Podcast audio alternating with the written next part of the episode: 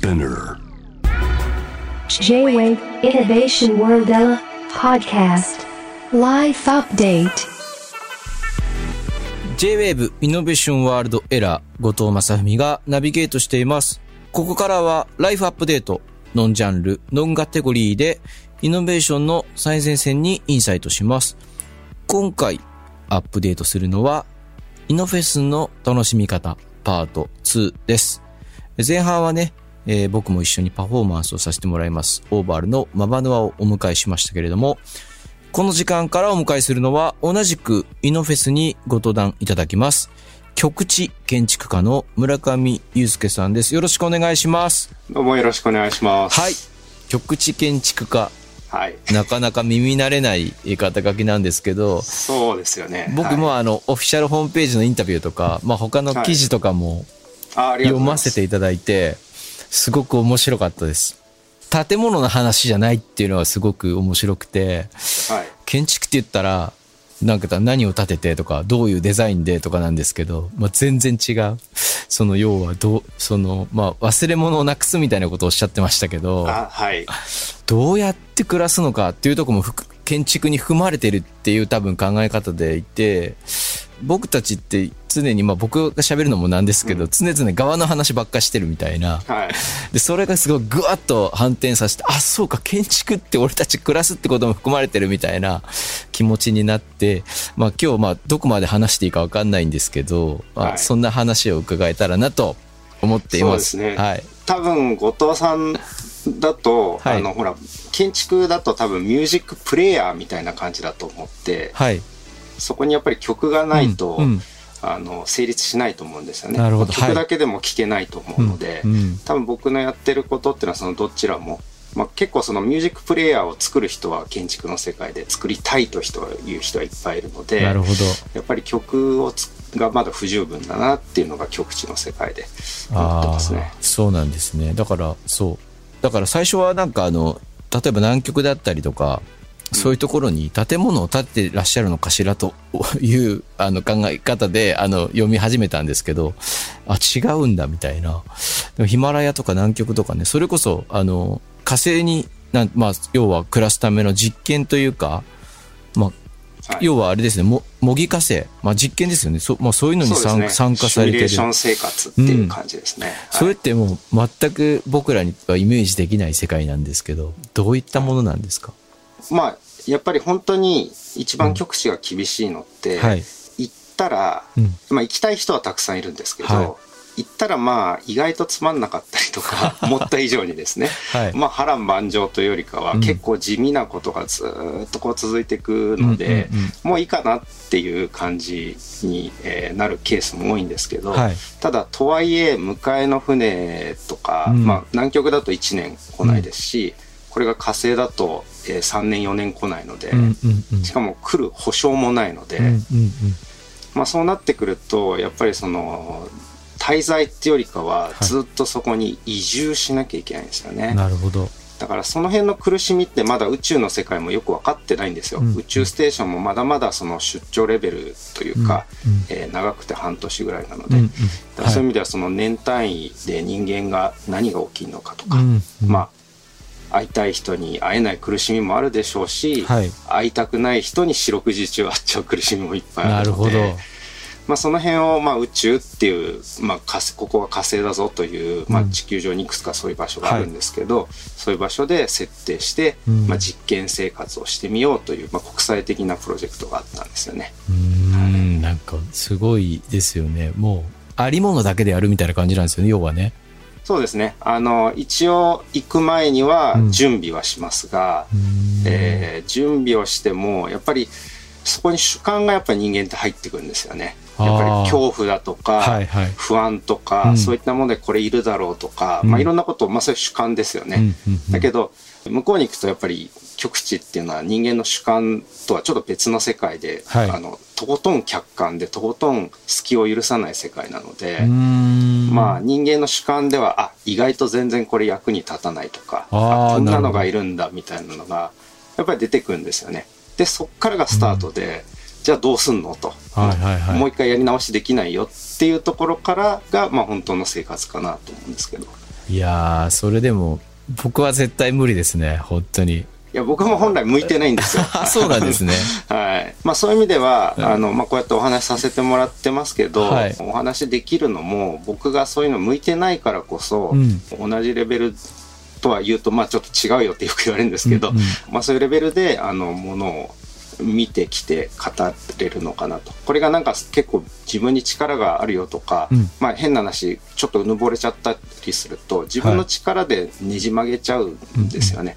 まあそういう意味では良かったのかなと思いますが、本来向いてないです。例えば大学で建築の勉強されて、こういう方向に今の活動っていうか、に進んでいくってことを当時から想像されてました、いやー、さすがにここまで極地にずっと行ってるとは思わ本当に、まあ最初に長期で行ったのが南極の昭和基地で、はい胴体で行ったんですけど、まあ500数十日ぐらいですね。ああ、すごい長いですね。はい。で、まあそれで大体お腹いっぱいになるだろうなと思っていたんですけど、うんはいまあ行けば行くほどやっぱりその疑問が次から次へと出てきてしまうので、えー毎回その火星ミッションに、まあ、選考で選ばれたりするので、まあ、行きたい中、行きたい人たちがいる中ではあるものの、行く直前やっぱり僕行きたくないなっていつも思っちゃうんですよ 大変なので。はい。とはいえ、まあ、見続けられるのは、まあいいのかなと思いますが、うんえ思ってなかったですね、ここまでは。はい。建築って興味があって、この番組にも、あの、熊健吾さんが出ていただいたりとか、僕も何人か、あの、プライベートで建築家にインタビューしたことあるんですけど、建物が変わると街って本当に変わると思うんですよね。で震災の後にすごく思ったのは、まあ、建物真っ暗で、ああ、こんなにもなんか電気がないと建物って成り立たないようにできてるんだと思って、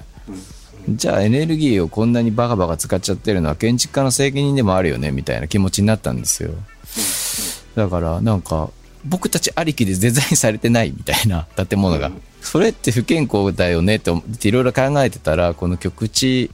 建築家っていう職業のあり方を考えると、全く真逆から人がやってくるみたいな、人ありきからその建物にアプローチしていくような考え方なんで、僕すごいね、そのインタビュー読みながら、ちょっとなんかうなってたんですよね。すごいとか思いながら。でも今、あの、おっしゃっていただいたみたいな課題が、うんえっと、実は宇宙ではもうそのまま課題なんですよ。あああ、なるほど。の、なんとか建築とか、まあ、技術でもって人間をこう支えようって、もちろん初めは良かれと思ってはいなんですけど、うん。結局それってやっぱり人間をある意味弱くするというか依存させてしまうので、はい。で極地ってどうしてもそのサバイブと、うんまあ、アライブと表裏一体の生活なので、はい急にサバイブになることがあるんですよね。うそうなった時にやっぱり今みたいなあの建築がそうさせたんじゃないかっていうか、住まいがテクノロジーがそうさせたんじゃないはいかと思うような瞬間って、うんまあ、多々あって。まだやっぱり誰もそこの問題に気づいてないというか、うん。あのやっぱり希望的観測ってまあ僕は言い方しますけど、はい。夢を見る人がうん。設計しちゃうと隙が多いんですよね。夢を見せる人がやっぱ設計しなきゃいけないので、うんうんうん。やっぱ宇宙ってみ夢見る人が集まってきちゃうというか、うんいい意味でも悪い意味でも、だからそういう意味でちょっと隙が実はすごく多いなと。主観で作っちゃってるなっていうのはもう、えー一番危機感を覚えますね。まあ人が一人二人やっぱ亡くなるシチュエーションが今後出てきちゃった時に初めてその隙に気づくのかもしれないですけどそれは避けたいので、こうあってほしいみたいなのが夢の中には含まれてますもんね。何を避けるかで設計しなきゃいけないんですけど、うんうん何をしたいかで設計しちゃうので、うんうんそこには大きなかなり大きなギャップがあるなと思いますね。なるほどね。じゃあそういう意味ではやっぱ極地ってなると、リスクについても結構シビアに考えないといけないんですね。そうですね。ただ一方で、うん。あの、リスクばっかり追い求めちゃうと、うん。結局そこに暮らす人たちに何求めるかって言ったら、やっぱり意志の力ですよね。折れない気持ちとか、うん。うん。リスクに対して怖がらない気持ちとかっていうのを、えーなるべく排除する。うん。だから、宇宙飛行士もそうやってセレクションを厳しくするわけなんですけど、でもそうなってしまっては本当に、何ですかね、まあ1週間2週間完全に地球でシミュレーションして訓練しての生活なら成り立つんですけど、やっぱり行ってからがスタートだ。たどり着くまでがゴールじゃなくて行ってからがスタートだっていう暮らしを考えた時には、はいやっぱり意志の力ではどんだけ強い人も折れるんですよね。ああ、なるほど。で逆に言うと、と意志が強ければ強い人って折れちゃうと回復に時間がかかるというか、うん折れっぱなしってケースも僕はあの局地で見てきてるので、うんうんうんそうするとお難しいですよねだからその柔らかく、まあ、強いって言っても跳ねつけるような強さじゃなくて、まあ、しなやかな強さみたいなもので気分よく行こうよみたいな、まあ、そういう暮らしが必要かなと思うんですすごい大事な気がします。気分いいっていいですよね。うん、でしかもやっぱり、ほら僕ら普通だったら知らず知らずのうちにこう生活の場とか、はい仕事の場とか遊びの場とかこう行き来しながらなんとなくバランス取ってるうん。んですよね。はい。でまあ、こう今みたいなコロナ禍もそうですけど、うんそこが一箇所に制限されちゃうと、うんうん全部に向き合わなきゃいけないし、うんうんでリセットができなくなるのでバランス狂っちゃうんですよね。はいはいはい。それってなってみないと分かんないじゃないですか、うんうんこんなに動くことが大事だったんだ、うんうんでみんなそれ極地に行ってからそれに気づいちゃうので、はい。なるほど。そこが一番課題なんですよね。やっぱり極地そのものより人間の心の、まあ、姿勢というか、そういったところの好きでしょうね。はい行く前に気づけよってなかなか難しそうですけどね。南極に、例えば500日もいて、な僕なんかインタビューの中で印象的だったのも、おまあ、あの、お皿洗いの話とかも、はいまあまあ、その、洗う人間は本当に少なくなっていて、他のやつはそれでうまく回ってると信じ込むんだっていうか、まあ、その、ちゃんとそういうふうに主張するみたいな話になっていて、ね。はいなんかその人間のあり方って確かにそうだよな、みたいな。僕も誰かの犠牲の上で活躍できてたりすることもあると思うし、とても興味深いお話でしたけど。やっぱりそれぞれ僕もそうですけど、うんあのやっぱりうぬぼれてたり気づいてなかったりとかやっぱ当たり前ってものほど気づかなかったりするので、それがまあ気づけよ訓練しろよとかって話はまあさすがにそういう話ではなくて、うん。今まあ誰もが宇宙に行ける時代が来るって、まあ、ちょっとポジティブな言い方でされてますけど、うん。誰もが宇宙に来ちゃう時代だって僕は思ってるんなですけどるほど。そうなるとやっぱりいろんなそのなんていうんですかね、えー人間のまあ、その当たり前に対する、まあ、スキンがこうあらわになる場所が極地なので、うん。まあ、コロナ禍もそうですけど、まあ、通るべき道だと思うんですよね。やっぱりある程度。うん。だからまあえー、となんでその人間がねわざわざそんな月とかそんなとこまで行くんだってなった時に、はい。まあ、見方を変えると人類を代表してそこを苦しんでくれる人がいてそこから学びましょうよみたいなうん。考え方も、えーあるかもしれないし、はい。まあ結構その、ね、こういう話させていただくと極地って、えー自分には関係ないんでしょとか、うん。非日常でしょっていう印象をやっぱり持たれますけどあの僕は思うにずっと千日以上暮らしてきてるんですけど、はい。まあ、小さな僕らの日常にある問題がものすごく濃い状態で出てくるのが極地であってそこから学べるものはもう本当にたくさんあうるなと思いますね。面白いですよね。僕も南極に行ったら僕のその人間的な何かも本当にもっとあらわにこう凹凸が分かるように出てしまうんだろうなと思ってちょっと怖くなるというか普段は気分よく音楽したいとか思ってるけど多分500日も南極でずっと気分いいのは無理なんだろうなとか想像したりとか。でもなんかお話を伺ってて今日初めてお話しさせていただきますけど、はい。後藤さんはすごく向いてる感じがしますね。あそうですか。はい、やっぱりこういうことも起こるかもなっていう、どっかでその自分に対して、えー少しこう疑問を持ってるというか、うん。あの余力があるというか、はい。やっぱり言って誰もが先ほどもちょっと言いましたけどぶつかるものはぶつかるしあらわになる、ち自分の知らない自分に出会うのは、まあ、極地は絶対そうなんですよ。どんな形であれね。だそれはそれとして、はい。それが出会った時に帰れない場所で、うん。うんえー残りの時間向き合い続けられるかの方がうんうん向いてる向いてないだと思うんですよね。でもその辺はなんかすごく考え続けられるしすごくそこを何か価値のあるものとして、はいはい。まあ、苦しいかもしれないんですけど、うん。価値のあるものとして過ごされるんじゃないかなきっとっていうふうに なんとなく思思いました。僕の想像ではそれも仲間に恵まれたらできるかなって感じがしますかねちょっとね。あすごい大事ですね。仲間はめちゃめちゃ大事ですね、えーでもそれは運ですしね。運もあるし、はい、そう、もう本当にもっといろいろ聞きたいことあるんですけど、はい。まあ今日のこの縛りは、あの、この後ね、もちろん、あの、イノフェスに出ていただいてあ村上さん、そ,、ね。はいこであの、本格的なトークセッションをしていただくっていうね、極限状態の人間のね、あの人間のあり方とかをね、考えるトークセッションがあるということで、はい。あの、村上さんが登壇されるイノフェスは、あー違う、僕とは違う日なんですね。10月17残念で日の、すね。はい。うん、土曜日。17日土曜日の方に村上さんご登壇ということで、はいこちらは海洋研究開発機構、ジャムステックの微生物学者、高井健さんとのトークセッション。いやー、絶対面白いじゃないですか、こんなの。宇宙と深海と僕も楽しみにしてます。そうですよね。なんか、どんな話が出るのか。配信とかされるんだったら僕も聞きたいですね。ぜひぜひ。はい。すごい面白かったです。あの、村上さんが最後にね、はい目指す局地建築の最終目標って、あの、原稿には書かれていて、はい。どうですかこれ、あの、簡単には言えることじゃないと思うんですけど。いや、そうですね。まあ、あの、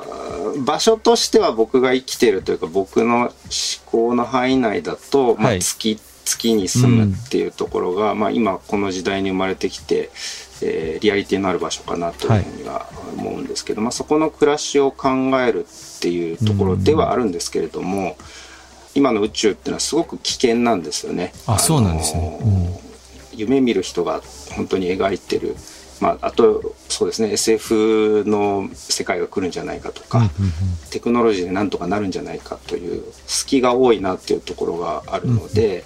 暮らしの基本ってやっぱりその環境に対してどれだけやっぱりこう正しく恐れるかというかリアリティ持ってできるかっていうのとあともう一つはその中で生き抜くためにはやっぱりこう歴史とか過去の先人とかそういった人たちの、まあ、何を真似して何を真似しないかというですね、正しく真似するっていうのがやっぱり大事になってくるんですけど今のところ宇宙にはそのお手本がないと。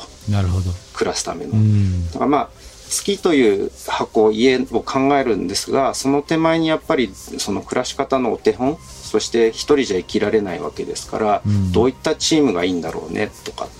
でチームファーストにしてしまうともしかしたら排他的に少し人に対してなってしまうかもしれないので、本当の意味で誰もが宇宙に行けるためにはどうしたらいいかってその一つのモデルを作るっていうのが、まあ、その場が月という場で考えるっていうのが、まあ、目下最終目標とか多分僕が生きてる間にできるのはそれぐらいが限度じゃないかなというふうには思いますけどね。いいですね。その実践的な問いというか問題解決しなきゃいけないことと、まあこうなんか哲学的なものが両方持ってないとできない仕事なんだなっていうのはお話伺っていて、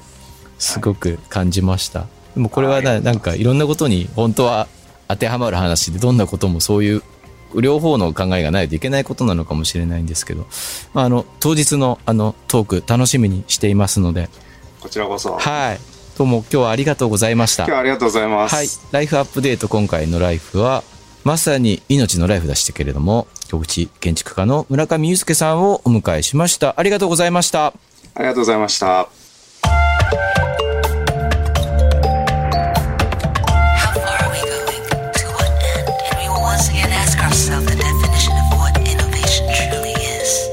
You're listening to J-Wave Innovation World Era podcast.